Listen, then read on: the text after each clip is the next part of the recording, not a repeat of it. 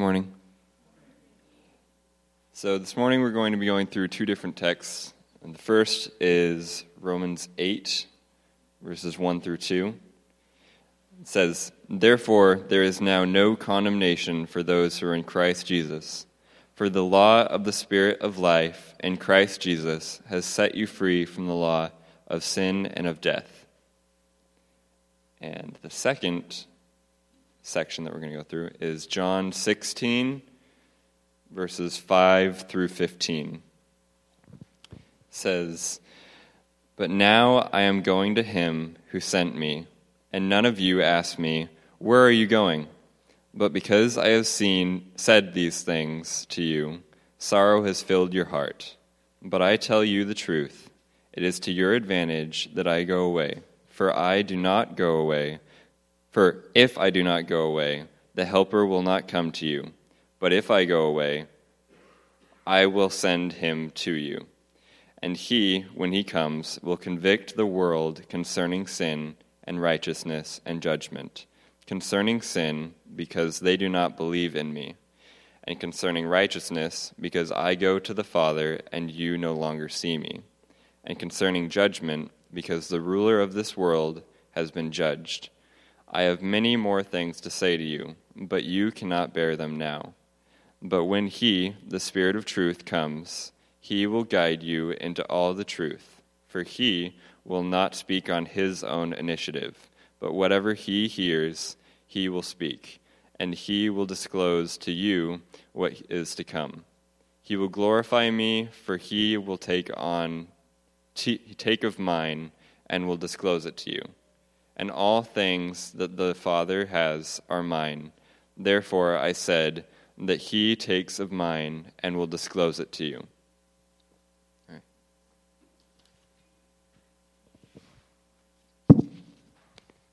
Thank you, Jonathan. Well, good morning. It's wonderful to see you guys. Um, before we look at the text this morning, I'd ask you. I know we've prayed this morning. Um, I pray that you pray with me as we consider the text this morning. Lord, I thank you for the grace that you do give us. Your word is life, sweeter than honey. Uh, Lord, uh, we recognize that uh, through your word you guide us. And so, Lord, as is tempting to come across, Lord, I pray that, uh, that my voice would not be louder than your voice, and if it ever does, Lord, that uh, allow that to be forgotten. Lord, we recognize the privilege that we have in Christ. You have not left us alone, you have provided us a helper. And so, Lord, as we are beginning to prepare to look at the, the truths of Romans chapter 8, Lord, I pray that we could come to a point where we could treasure them.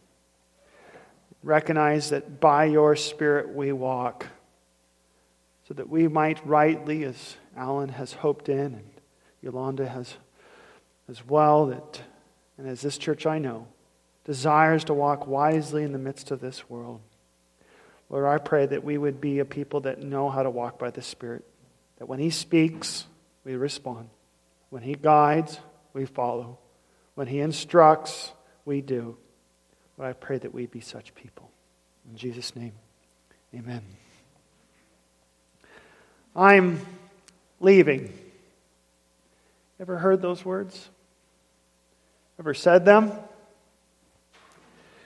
Hours leading up to Christ's ministry and it's being fulfilled and finalized when Jesus turned to his disciples and he said, I'm leaving.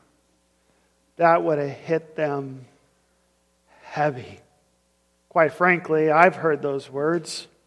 And every time, even when it's a positive statement or positive reason, that there's a point in transition in people's lives, when I hear those words, I'm leaving. I feel their weight. It's a college student who's been contemplating where to go with the next step of life for them as they graduated high school.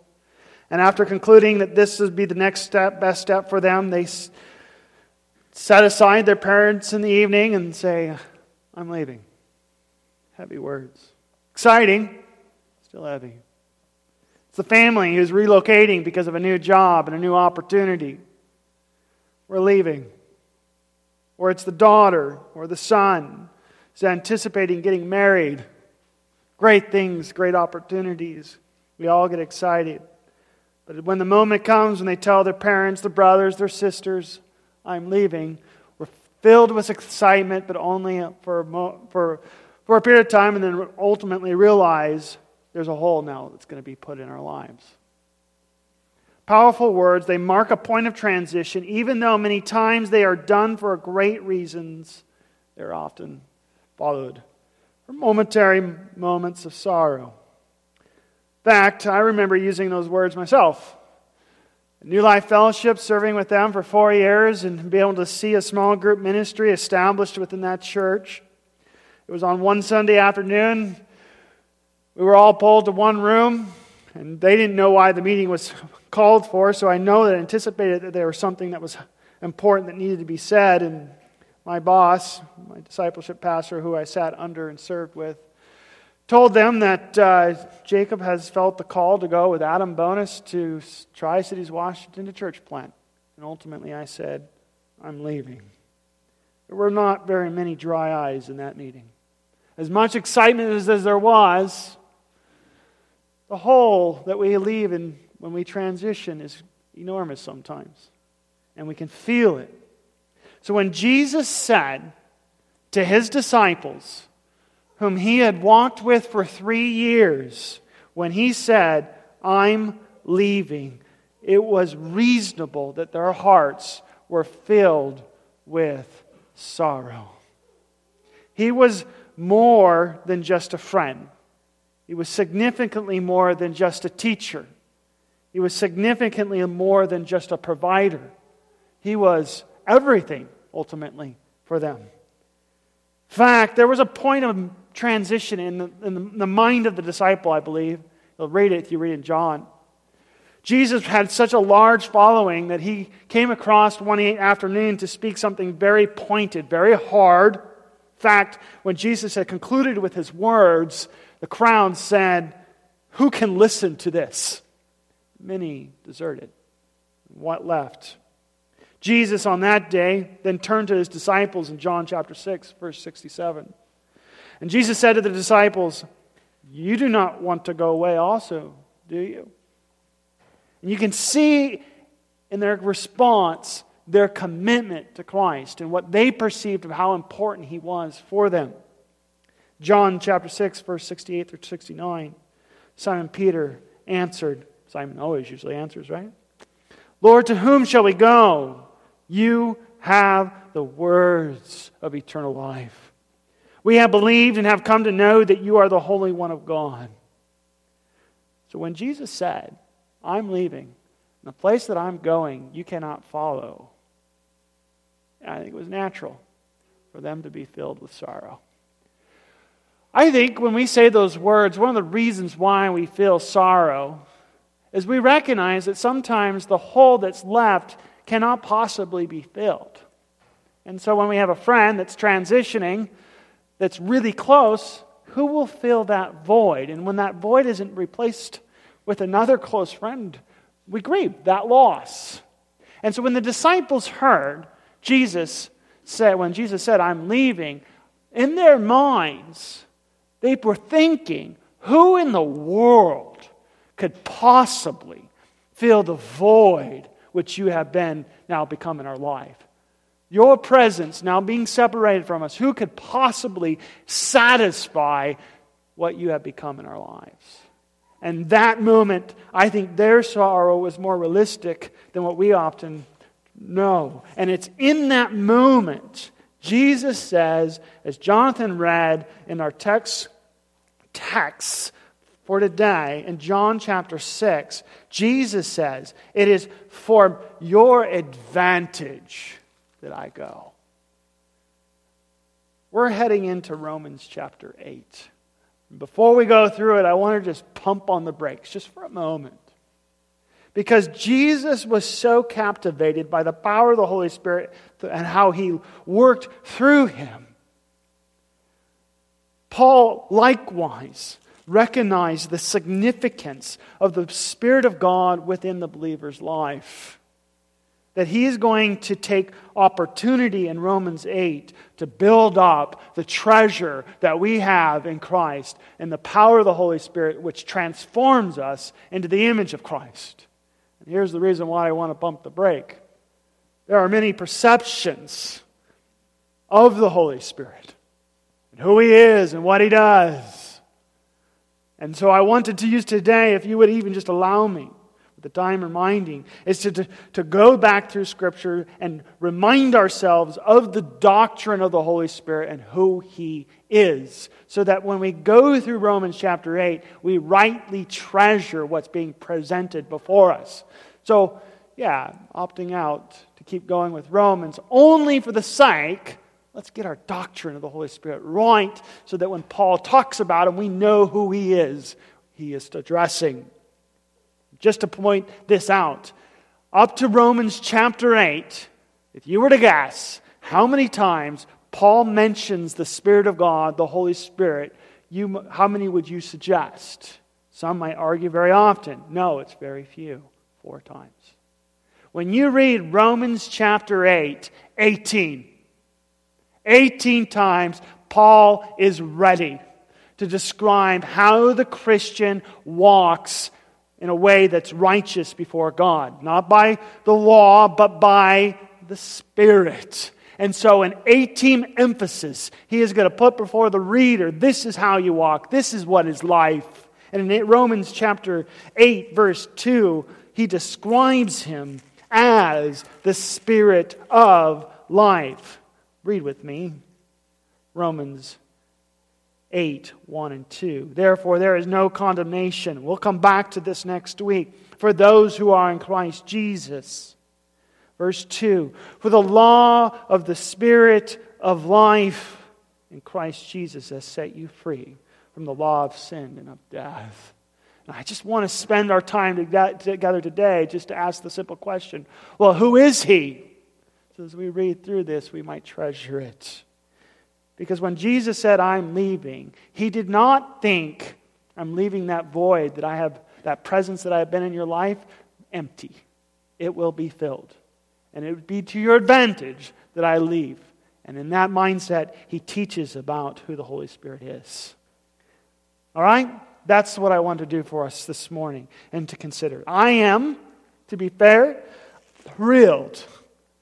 Thrilled we're in Romans chapter 8 that is deeply encouraged, and I think many of us will be, I hope, rejoice at what God has provided in us in these, these verses.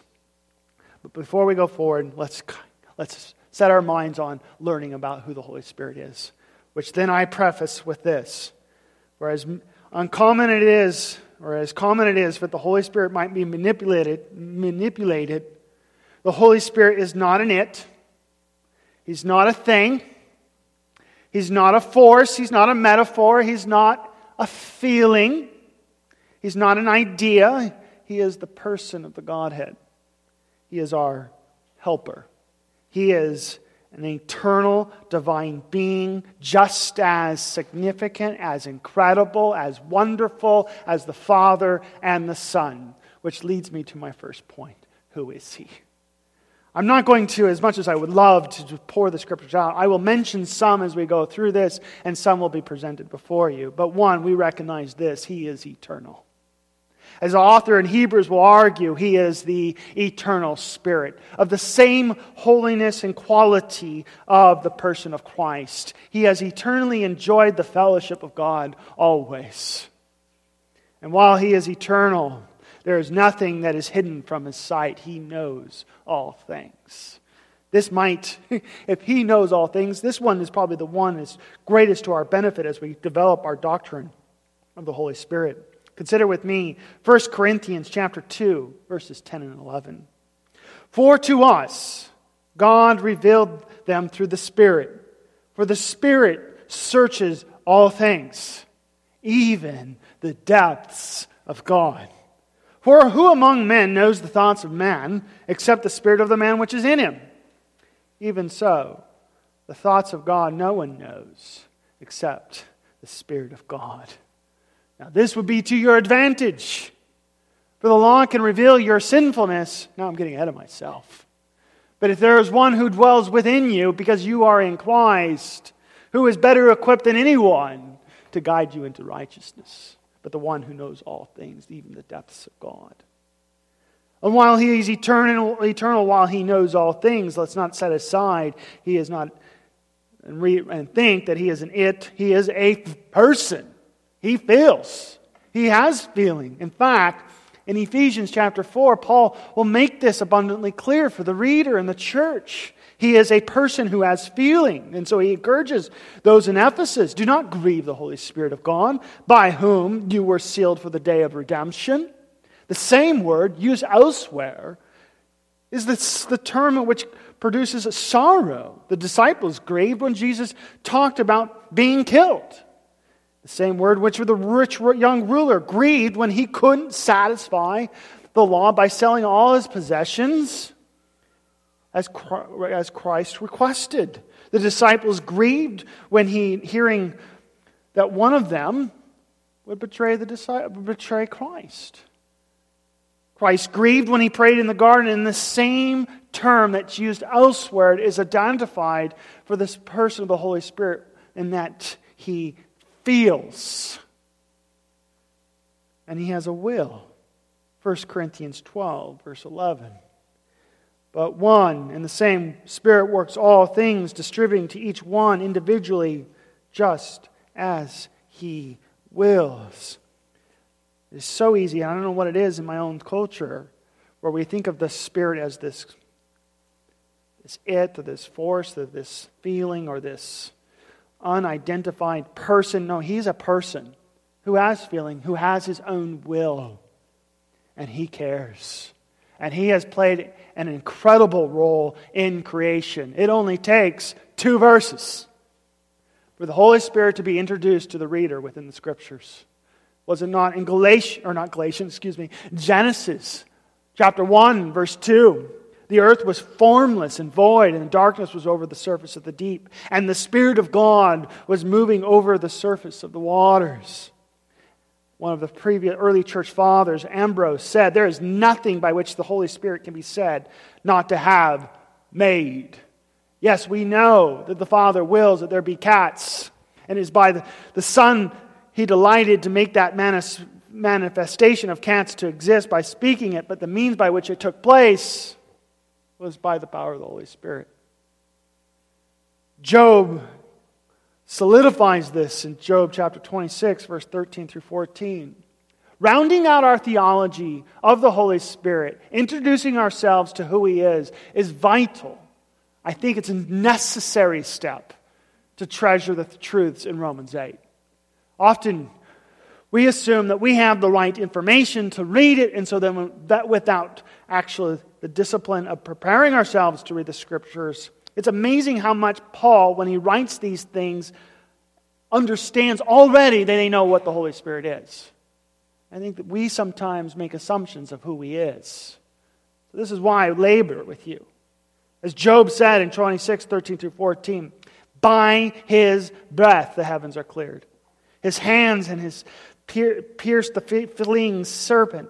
Behold, these are the fringes of his way, and how faint a word we hear of him. Meaning, as Job is saying, by his mighty thunder, who can understand? He's, he's there, you can't see him, but his power is often clearly seen. And so while he takes care over his creation as a person who has feelings, who has a will, he creates. Psalms 134 or 104, 30. You send forth your spirit. They are created, and you renew the face of the ground.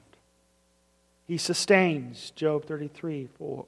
The Spirit of God has made me, and the breath of the Almighty gives me life.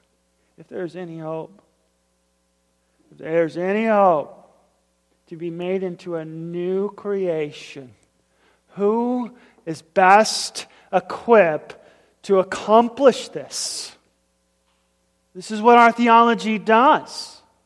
It helps us to understand who we lean on in order to find the hope. Who will make us like Christ? But the one who creates all things and treasures Christ. But he's not just a one who creates and sustains all things, he also assists, he guides, he admonishes, he aids. We've seen his presence and his activity historically. I mentioned it at creation. But remember when the tabernacle was being created and built? Was it not the Holy Spirit who assisted Bezalel? Consider with me Exodus 31, 2 through 5. So I have called my, my by name Bezalel, the son of Uri, the son of Ur, the tribe of Judah. No one, no one will be questioning who this man is. The detail is there. Verse 3 I have filled him with the Spirit of God and wisdom and understanding and knowledge and all kinds of craftsmanship, to make artistic designs for work in gold and silver and in bronze, the cutting of stones for setting and in carving of wood, that he may work in all kinds of craftsmanship. These, these texts are helpful for the artist, aren't they not? Who guides the painter's paintbrush to the best ability? For the person assists humanity but he also guides, just as we saw in the Pentateuch. Moses was led by the Spirit, and it was God who enabled other men to rule and be guided by the Spirit as well. In Nehemiah, he admonishes Nehemiah 9:30. As Nehemiah rebukes, however, you bore with them for many years and admonished them by your Spirit through your prophets. Yet they would not give ear, therefore you gave them into the hand of the peoples of the lands, and he aids. You can see the work of the Holy Spirit throughout all Scripture. Was it not Othniel in the book of Judges who was aided by the Spirit to judge rightly? It was Gideon who was aided by the Spirit to walk in strength. It was Jephthah was aided by the Spirit to conquer. It was Samson who was strengthened by the Holy Spirit. It was David who was enlightened by him Elijah emboldened by him, and all the prophets of which we read in the Old, Old Testament inspired by him. So to say, when Jesus says, I'm leaving, know your advantage. We have, you, you can just use the Old Testament by itself. And when he says, there's a helper. And your advantage when I leave will come. The void which is left when I leave will be filled adequately, perfectly, and in satisfactory. In fact, it's Peter himself who questions Christ concerning these words, who will later proclaim it's true. In fact, he will say in 1 Peter, as we looked over the summer, that when the prophets proclaimed the day in which the Holy Spirit would indwell the believer, they were jealous of it. So tell me, just considering the Old Testament, who could possibly fill the void? Well, we know this to be true. We develop our theology. But before we get to the specific of it, I guess, let's just see point two. We've recognized who he is, but just let's just recognize and remember what the Holy Spirit's role was in the life of Christ. John chapter 3. This is one of the one, that, one of the passages that causes, should cause our minds to marvel. John chapter 3, verse 31. John the Baptist is proclaiming the way for Christ. And look how he describes Christ and the ministry which will follow him. He who comes from above is above all. He who is of the earth is from the earth and speaks of the earth. He who comes from heaven is above all. What is he? What he has seen and heard of that he testifies. No one receives his testimony, speaking of the Christ. He who has received his testimony has set his seal to this, that God is true. And then he says these things. For he, Christ, whom God sent, speaks the words of God, for he gives the Spirit without measure. Some of your translations might read, or from he whom God has sent speaks the word of God, for he gives the Spirit without limit. The way that we see the Spirit's work within the life of Christ is extraordinary. Consider this God incarnated himself amongst humanity not by the will of God, but by what? The power of the Holy Spirit. How did you have a virgin give birth to the Messiah? Joseph was beside himself. But in Luke chapter 1, verse 35, the angel answered and said to her, The Holy Spirit will come upon you, and the power of the Most High will overshadow you. And for that reason, the Holy Child shall be called the Son of God.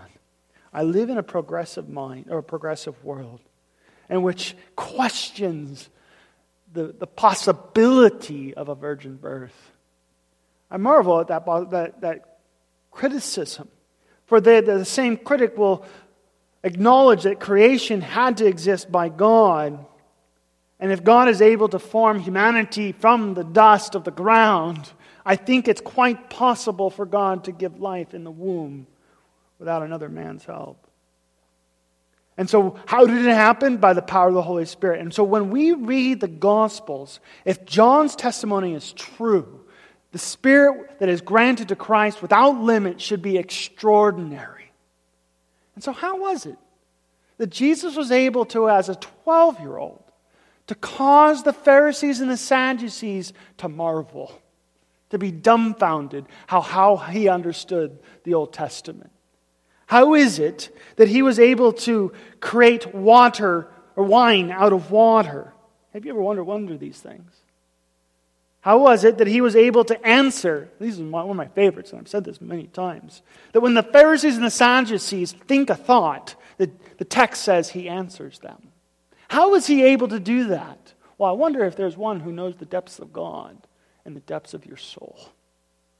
It reveals this information to the Son who has the Holy Spirit without limit. All access, all resource granted through the Spirit of God. You ever wondered how Jesus could stand in the midst of a fierce storm and rebuke the winds and have it come to a silent calm? How is it that Jesus could cast out a demon with one word go. Except for if he, if he truly did have the Holy Spirit with power, these things make very much sense. Have you ever wondered how Jesus could heal the sick, restore the lame, feed the 5,000? Have you ever wondered how Jesus could describe things to come that have not happened yet? Or how he could describe the deep mysteries of God? One of my favorites is when the Pharisees think that they have a question that Jesus cannot possibly answer. And so they bring a bizarre situation before him, considering a woman who's married to a man. He dies, she marries her brother, his brother. He dies, and he, she does this seven times. Who's her husband in, in eternity? One, Jesus doesn't respond and say, Well, there's something wrong with the woman. Uh, seven brothers and all of them die. Stay away, at the last brother, right? No, what Jesus does is, as you do not understand, and he reveals things that no one possibly could know unless you're God. And these things are revealed by the power of the Holy Spirit, in which he says, In heaven, we will not be given into marriage. We'll be like the angels. Who knows these things? But unless the Holy Spirit has revealed these things to him. Have you ever wondered how Jesus could possibly bear the weight of God's wrath for you and the world. I'm leaving. It's to your advantage. The helper who will come and aid you will more than satisfy the void that will happen when I leave. The Holy Spirit will enable you. And as we've walked through the letter of Romans, we have seen that there were both Jews and Gentiles, and not to say that they're the only ones who've done it. Church history, we've seen it throughout all time, trying to replace the void of which how to walk the Christian life with something other than the power of the Holy Spirit. This is why Paul will say the righteous man will live from faith to faith. And the Holy Spirit is enabled within the believer as a result of faith to help as a person guide the believer into life. I love that Paul says, the Spirit of life guides you. Have you ever wondered, one last more, without limit, how Jesus can anticipate his death and how he resurrects? I mentioned that there are four times in which Paul mentions the Holy Spirit prior to chapter 8. The First time is in the first four verses. Paul, a bondservant of Christ Jesus, called as an apostle, set apart for the gospel of God, which he promised beforehand through his prophets in the Holy Scriptures. Concerning his son, who was born of the descendant of David according to the flesh, who was declared the Son of God with the power by the resurrection from the dead, according to the Spirit of holiness. Jesus Christ our Lord. How did Jesus get out of the grave? This is to your advantage that I leave. For when I leave, the Helper will come. And so when Paul gets to Romans 8, he's ready. Open the doors 18 times, flood your mind with the advantage that you have in Christ. Everything that enabled him throughout his ministry, throughout all eternity, is now at your side. And so, why do you need the law? You don't need the law, you need the Spirit of the law the one who enables the man to live to the fullness of God's standard. So when Jesus says, I am leaving, it is recognized, and Peter will proclaim later of this incredible advantage they saw in Christ. As he goes to Cornelius' house, Jesus of Nazareth, he taught. God anointed him with the Holy Spirit with power. And, he, how, and how he went about doing good and healing all who were oppressed by the devil, for God was with him. That's my 20,000 foot flyover, the doctrine of the Holy Spirit. And when we get to Romans chapter 8, when Paul introduces us to the power of the Holy Spirit in our life, there's a context in which we understand these things. If it's true the Holy Spirit knows the deepest parts of God, there's nothing hidden in your life that He can't search out. You may be able to hide it from your wife. I'm going to point three now. What does this mean? You might be able to hide it from your spouse. There's one. No, not one it, not one force, not one thing, one person that you cannot hide it from the Holy Spirit. And He will guide, He will sustain, He will aid you. And killing the sin that once killed you and point you towards life. How is a man transformed? By the power of the Holy Spirit. Jesus has atoned for our sins. He has satisfied the wrath that you was due towards you. You have been saved by Christ, but Christ has also wanted you to be like Christ, and so that He has provided you the helper and the means for that to be accomplished. And so I find myself in a generation where there might be a lot of confusion of how that looks in the practical life. And so we have come to interpret the Holy Spirit in a variety of different ways. For we know it is true that He will teach us and guide us and sanctify us, call us from our sins. But I have recognized that in this in the season that I have been in ministry and leading in ministry, that there has been these temptations of how, while we acknowledge that this Holy Spirit is a person, there are these tendencies to treat him other than that. And so I've grown up in a generation, and I would say that none of us are excused from this, excused from this reliance. That there are some of us who are tempted to treat the Spirit of God as a feeling and the Spirit of God is not a feeling. In fact, the Spirit of God will change the way we live at times and cause you to go against your feelings. Romans chapter 6, Paul reminds us you cannot make the Spirit of God a feeling because, as chapter 6, he warns us, therefore, do not let sin reign in your mortal body so that you obey its cravings, its feelings, its lusts. In fact, the Spirit of God will actually call you contrary to it, almost to the point where it feels like it's killing you. I can't tell you, I probably lean this way. Where there are moments where I feel like I feel the, the, the, person of the Holy Spirit calling me to seek out reconciliation, but I don't feel like it. Or like I want, I need to pursue the ministry of forgiveness, but I don't feel like it. And sometimes I feel like I don't want to serve or sacrifice or speak the truth. That's not who the person of the Holy Spirit is. He's not a feeling. And he'll call you to go against your very feelings. And if that becomes a culture within a church, the Holy Spirit is a feeling, you have a foundation for disaster. Agreed? We don't pursue reconciliation because we feel like it. And you could feel it. The Spirit of God, the person of God, with all authority, all wisdom, all knowledge, He knows your inner being. And you, no, we grieve the person when we say, Your information is wrong.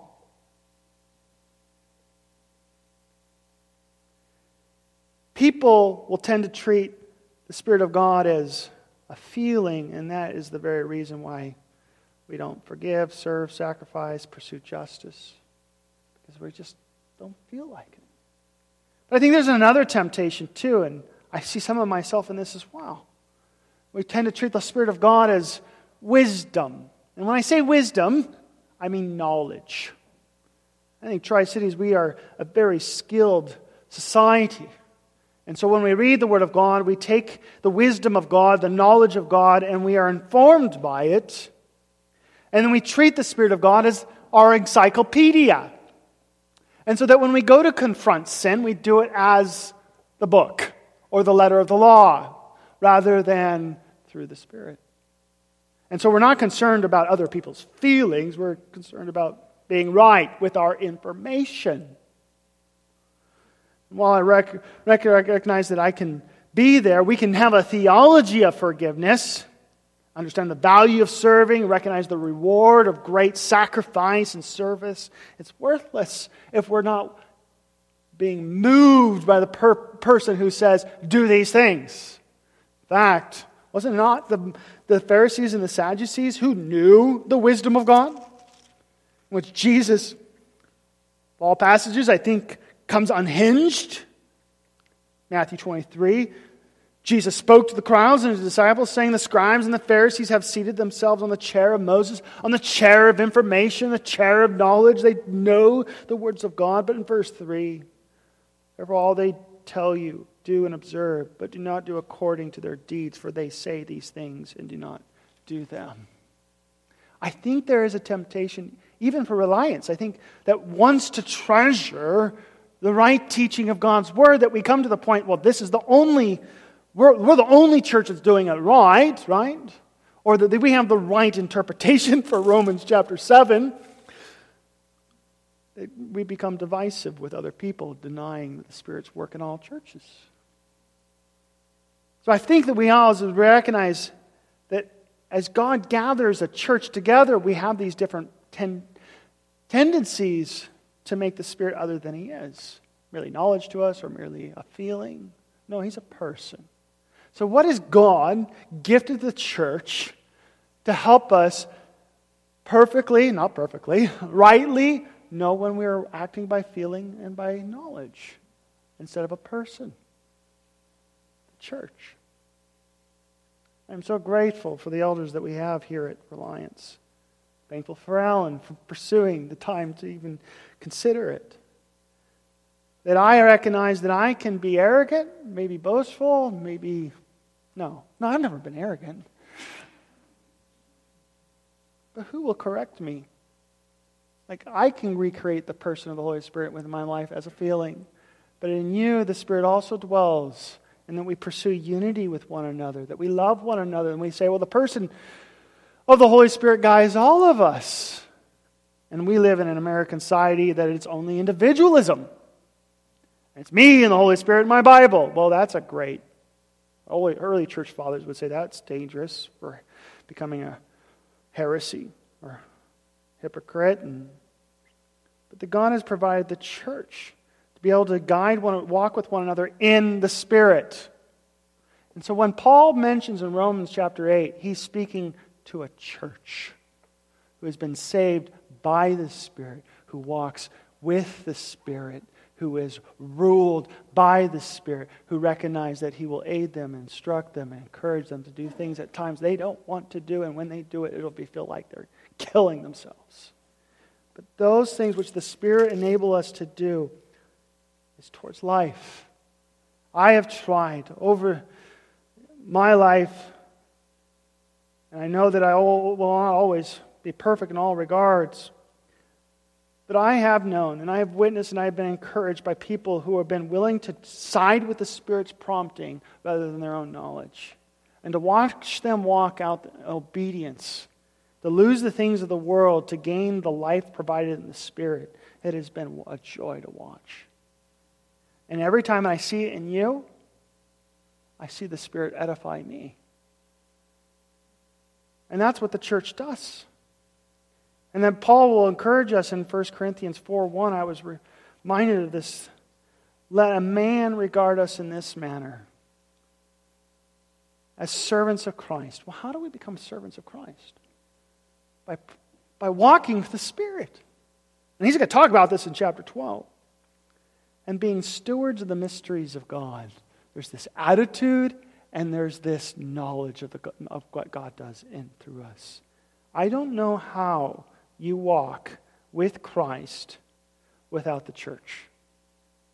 In 1 Corinthians chapter 12, by one Spirit we were all baptized into one body, whether Jew or Greek, whether slave or free, we were all made to drink of one Spirit. For the body is not one member, but many. And Paul is going to build a theology of the Holy Spirit, not just in you, but in every one of us. And as a result of seeing what Christ has done in all of us, the Spirit works and moves through a city, through a community, through families. And so I pray, as we just began to understand the theology of the Holy Spirit, that as we come to Romans chapter 8, we would open our minds and our hearts to treasure the advantage given to us. He knows you. And some of you know what He has been telling you to do, and you have grieved Him. And you are not responding to Him, and you've made Him just a feeling. He's a person. Some of you are walking with the Spirit. Keep going. And encourage those who are struggling in their sins or are struggling with the life in front of them. And let us be a people who are known for walking not by our own wisdom, but by the Spirit of God, who leads us, as I love what Paul has said in Romans 8, chapter 2, to introduce, introduce us to the Spirit, the Spirit of life. And with that, I'd ask you to pray with me. Lord, I pray. I am excited. I am thrilled that we're at Romans chapter 8. For the treasures that are there are profound. But Lord, as we rock through them, Lord, let us be a people that don't uh, treat the, the gift, the helper that you provided to us, as optional, as a feeling, or as to diminish the role of his impact in our life. Lord, it's through your word you correct us. It's through your word the Spirit proclaims these things are true. And Lord, it is so easy to say that, um, that we, got, we can walk through this life by our own wisdom. But that's not how you've asked us to walk. You've asked, us to walk by the Spirit. And Lord, I pray that as we do that, we will kill the flesh and the things of the world that they have to offer us so that we might treasure whom the Spirit is make, making us into, which is Christ. In Jesus' name, amen. Let's stand. I can't